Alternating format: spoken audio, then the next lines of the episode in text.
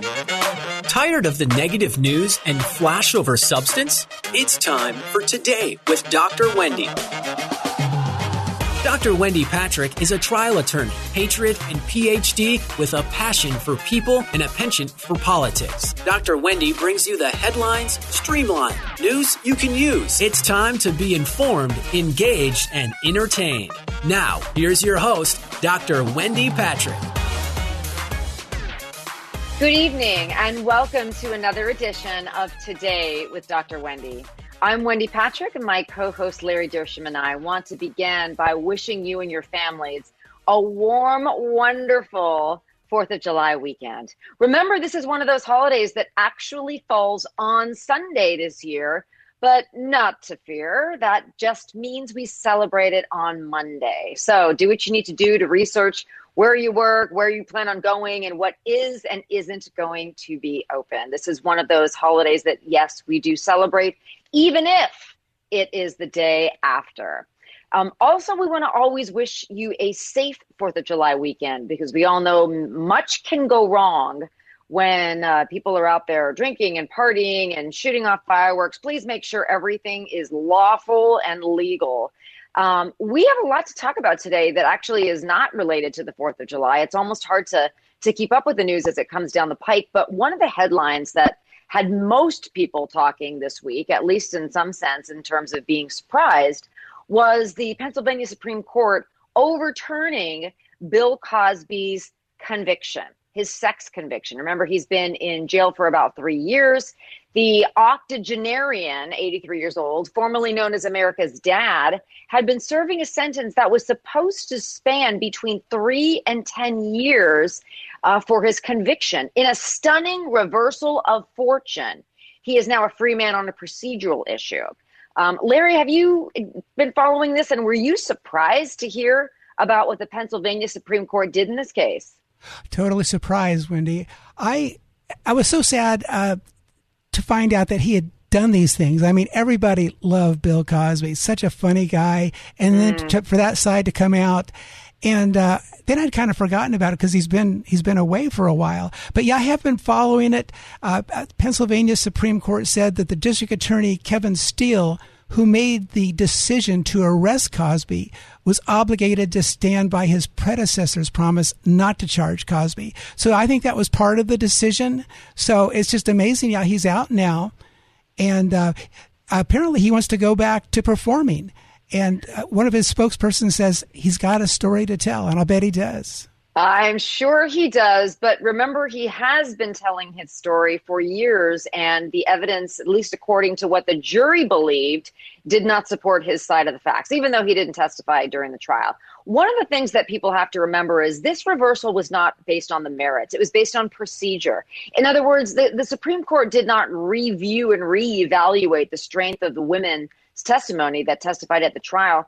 Instead, as you say, they questioned the validity of the trial proceeding to begin with and decided that Mr. Cosby detrimentally relied on a prior DA's promise, although it wasn't in writing, but his assurance that Cosby wouldn't be prosecuted. And it was on that basis that he gave incriminating statements in a deposition in a civil case, which were then, of course, as we all know now in retrospect, used against him in a criminal case. If anybody wants to know exactly what happened, the opinion really sets out what the court looked at, looks at their analysis, looks at the statements made by the former DA, as well as their larger context, in order to make those tough decisions that they needed to make to finally come up with their ultimate decision that Mr. Cosby shouldn't have been prosecuted to begin with. One thing that the former DA that prosecuted him, as well as a lot of the victims and witnesses and really everybody with a stake in the case, whether they knew Mr. Cosby or not, is nobody wants this in any way to dissuade sexual assault victims from coming forward. They should remain encouraged, empowered, inspired by the brave men and women that were involved in this case, whether it was as a bystander, as a witness, as a lawyer, or the women that accused Mr. Cosby directly. Remember, sometimes these women appear on magazine covers. This ruling also doesn't set precedent for other cases like Harvey Weinstein or Ghislaine Maxwell, because this was a very unique set of facts that the Pennsylvania Supreme Court had to work with. And Larry, as a lawyer, I mean, You and I both know that simply because Mr. Cosby dropped off the radar, dropped off the grid, obviously he went into custody, that the lawyers had to have still been working very hard behind the scenes in order to file the briefs and motions that led to last week's result. Oh, 100%. I'm sure they were working very hard on that. And another interesting aspect of this is the reaction in Hollywood. And just a couple of tweets, this actor or actress, Amber Tamblyn, she said she was furious to hear the news. And she runs an advocacy group called, it's called Time's Up, to protect people who are victims of sex crimes. And she said, I personally know a woman who this man drugged and raped while unconscious. Shame on the court for this decision. But on the other hand, his co-star on The Cosby Show, her name is Felicia Rashad, she said, finally, a terrible wrong has been righted and miscarriage of justice is corrected. So you're really getting some heated responses from on both sides on this issue. You know, it's true. And I think that a lot of people, one emotion I suppose that many people had in common was surprise. They didn't see this sort of thing coming. But you and I know that the lawyers were working behind the scenes. I mean, think about it. Cosby was just denied parole a month ago. Yes. So it's not like he has been out of court consideration. And it's also true that many people, once they read the ruling, at least understand they're more disappointed. They're not blaming the court for doing their job, but they're disappointed based on the conviction being a sense of justice delayed does not have to be justice denied right. for the sisterhood of Cosby victims. And remember the second trial. Many people forget that this was the second trial. The first trial, of course, was a hung jury. It was mistried.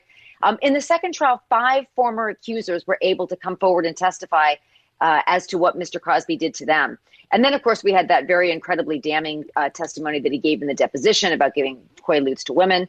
So putting it all in context, you know, we hope that victims continue to come forward, even if the person they're accusing is a celebrity. There's Sure. no such thing, or at least there shouldn't be, as celebrity justice being any different, because you and I and our listeners know Lady Justice is blind. Absolutely. So one of the other things we want to talk about today really has to do maybe sort of a preview for some of the other type of news that is coming down the pike. Larry, there's a couple other stories in the news today that you're going to cover, right? Right. It was kind of a little bit of a commentary. So I exempt the station and you for my thoughts on this. But, you know, I like to look at Google Maps. And sometimes when I'm going to a restaurant or a business, I'll see the street and the address and I say, where is that? So I like to zoom out to see the destination. And for example, I'll zoom out and I can see the freeways, and I'll zoom out and I'll see the city and then even the ocean. And I say, oh yeah, now I know exactly where I'm at. Well, we often need to look at current events the same way. We need to, as they say, see the forest for the trees, or better yet, to see the full picture of what's happening so we can try to make sense of it all by kind of zooming out and getting the overview. So my topic today is our free society becoming a police state? And I don't know if you remember this, folks, of Barack Obama's pronouncement just a few days before he was elected in that historic election. He said in that quote, we are 5 days from fundamentally transforming the United States of America. Of course, one would ask, what do you mean by transforming America? There's a lot that you could make out of that statement. And then George Soros, this is a quote that you can find. He said, the main obstacle to a stable and just world order is the United States. Not so subtly implying that the U.S. with our freedoms and our capitalist system is an impediment to obtaining a globalist new world socialist order. And then, of course, we can't forget about our friend Klaus Schwab, who's the president of the World Economic Forum, who proclaimed that in the future, no one will own anything and be happier for it. Yeah, I remember that we talked about that last statement. I mean, people have been talking about that a lot lately, especially in light of the very divisive nature of the issue to begin with. Ideologically, people are very torn between what they would like to see happen in this country. And given that, you know, these are obviously just your opinions, but nonetheless, you base them, do you not, on a chronology of events that has some significance for you. Exactly. And so then we go on to 2019, the China virus hits. We begin to see it on the news. We see people, the city of Wuhan, China, shut down, and then it makes its way to America.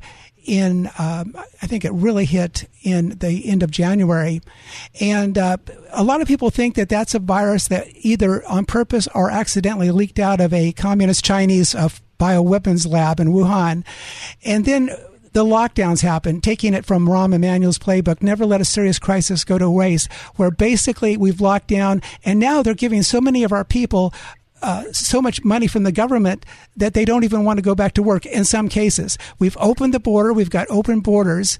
And we even tried to pass a Keep the Corrupt Politicians in Control Forever Act, which is better known as H.R. 1 and Larry, H1. Is that true? Lots of people would push back and say we don't have open borders and we aren't going to be paying people indefinitely more money than they would make if they were working. Does it matter, I suppose, maybe more importantly?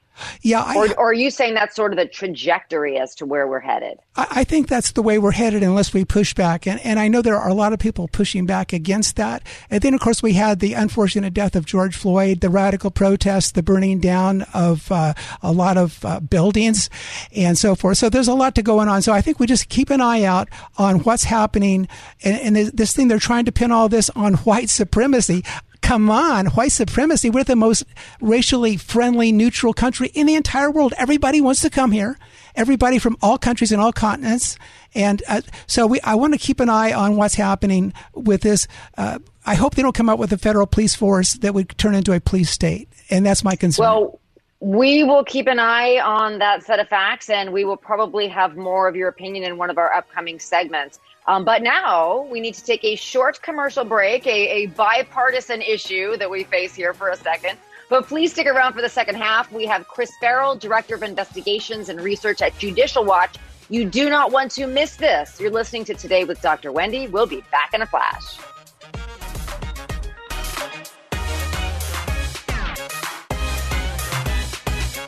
News cycle lowlights have no place here. You're listening to the headline highlights on Today with Dr. Wendy on The Answer San Diego. It's time for more news you can use. The headlines streamlined. It's time for more Today with Dr. Wendy. Now here's your host, Dr. Wendy Patrick. Welcome back to Today with Dr. Wendy. I'm Wendy Patrick. Larry, we have a very exciting guest with us for the second half. Who do we have on the line? Sure, Wendy. Today we have with us Chris Farrell of Judicial Watch. Chris joined Judicial Watch, and that's one of our nation's top government watchdog organizations based in Washington, D.C. He joined them in 1999 as the organization's Director of Investigations and Research and is a member of the board of directors there. Chris is a native of Long Island, New York, and he was a distinguished military graduate from Fordham University with a BA in history. And after that, or after receiving his commission, he served as a military intelligence officer specializing in counterintelligence and human intelligence. Thanks for coming on the program today, Chris. It's great to be with you. Thanks very much.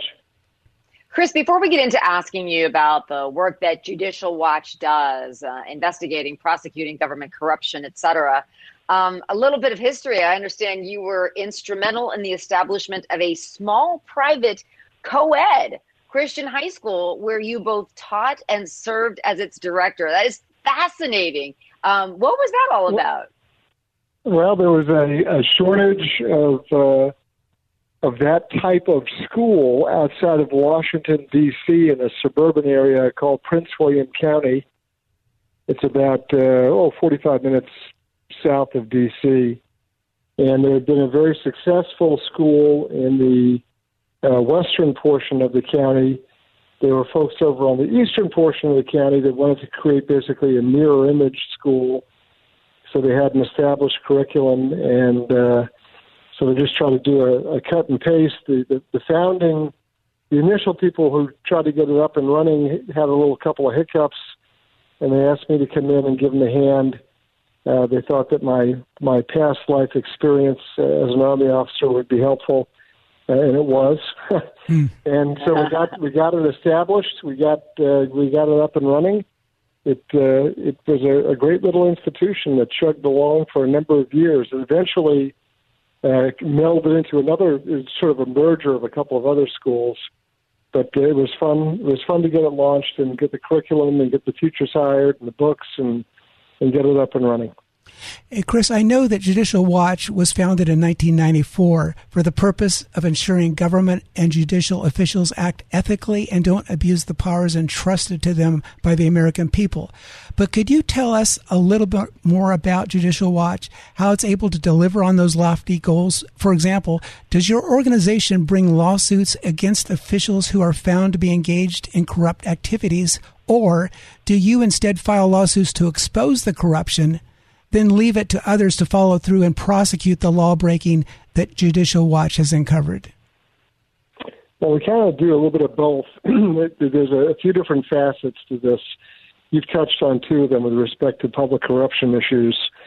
We're a government watchdog group. We don't have criminal indictment powers like a district attorney or a state's attorney does, but we can use civil litigation as a means to uncover corruption.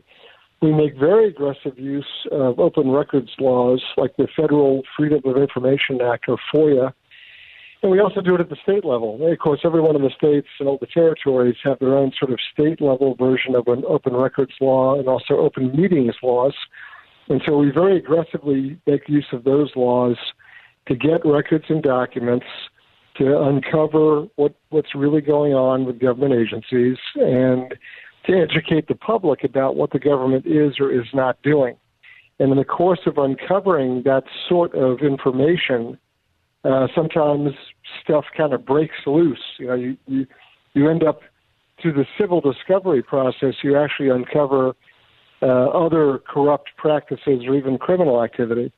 And so we've had great success in that regard, bringing our own litigation, but then also uncovering things that other people then subsequently took up and pursued. Oh, great. Okay. Chris, talking about checking all of that out, I understand that through your Open Records Project, Judicial Watch provides training and legal services to conservatives concerning how to effectively use FOIA, the Freedom of Information Act, as well as other types of open record laws to achieve goals of accountability and openness in government. And I dare say those are often bipartisan goals. Everybody would like to know what the government is doing and not doing. But can you tell us a little bit how your process works? Sure. So what happens is, there are various instances of situations where groups, advocacy groups or good government groups or just citizens organizations, don't have to have necessarily a well-outlined or defined agenda. They could just be interested citizens. We want to know about a particular project or an activity or a program of government, and they don't know how to get there. They think they know what they want, but they're kind of curious, perhaps even suspicious about what's going on, and they want to get to sort of the root or source documentation. I may sound cynical, but I'll say that, people lie and records don't, right? So right. It's sometimes a lot better to actually read the documentation than relying on the representations of somebody at a press conference. And so but then we worry about the guidance. People that wrote the records. Yeah, exactly. So what we can provide is sort of, advice on language and on how to make a request and who to file it with and what the process and procedure is. The open records laws themselves are pretty arcane, and it's a really kind of a specialized field to know how to kind of work your way through the maze. And sadly, it's been our experience over and over again that really very often the only time, particularly the federal government, pays attention is when we sue them. And I can tell you that no one in the country, files more FOIA or open records requests than we do. There's been a study by Syracuse University for the past 15 or 20 years. And every year we end up being the top in both submission of requests and litigating FOIA cases. And the next three requesters combined don't equal the amount of work that we do. And so just so you have an idea of scale, one of the next three requesters behind us is the ACLU. Oh, wow. And so we're dominant in the field, and we have a specialty and an expertise bar none. Chris, Judicial Watch has a tagline, because no one is above the law.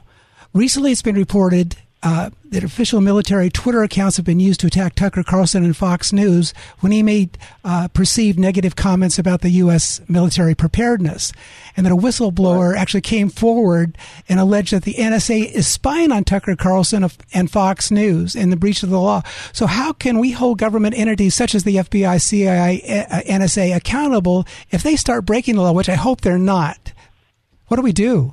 Well, I don't want to ruin your day, but I can assure you they are breaking the law. And I can say that from, I've been doing, generally speaking, kind of operating in the realm that I've been operating in, for the last 38 years. So I have great amount of experience in the world of, both law enforcement with respect to being a special agent of Army counterintelligence, but also being an intelligence case officer, and then the last 22 years of Judicial Watch.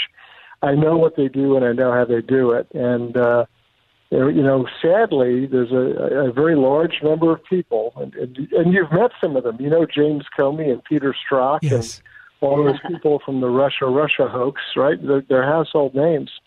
They're thugs with badges, and that is not uncommon, unfortunately. And so when you hear that, elements of the deep state or sort of the institutional government are spying on people in the media who are critical of them, no one should be surprised. Wow. One of the very heartening things that about our listeners, and really about listeners and viewers on both sides of the aisle, is the desire for information, which is partially, in substantial portion, what you're seeking to do as well.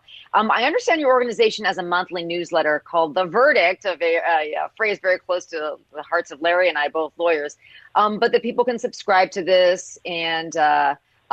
can they Google this and find out how to do it, or is this something that's available from your website? Well, on our website, you can certainly gain access to both The Verdict and all the references and resources that would get people to the right place with respect to open records requests, but actually even all of our investigations.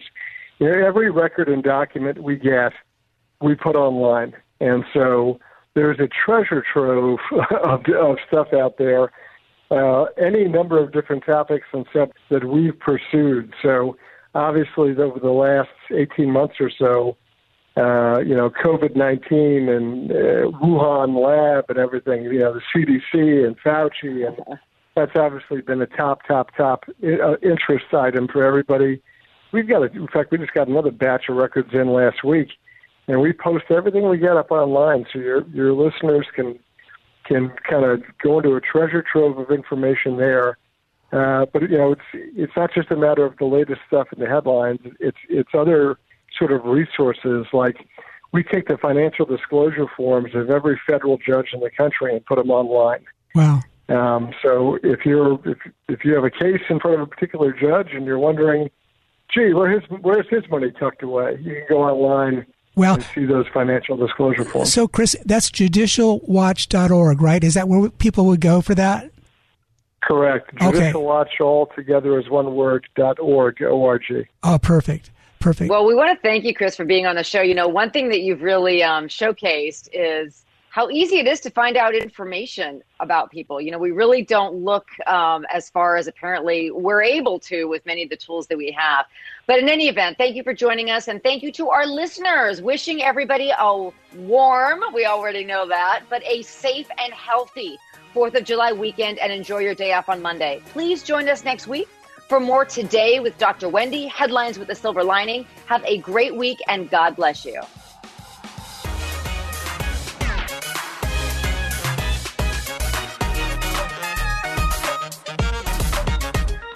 Thank you for joining us for Today with Dr. Wendy. You can learn more about Dr. Wendy and how to become a guest or sponsor of the show by visiting WendyPatrickPhD.com. That's WendyPatrickPhD.com. Tune in every week at this same time as Dr. Wendy will engage and inspire you with an upbeat viewpoint on the highlights of the day. This has been Today with Dr. Wendy on The Answer San Diego.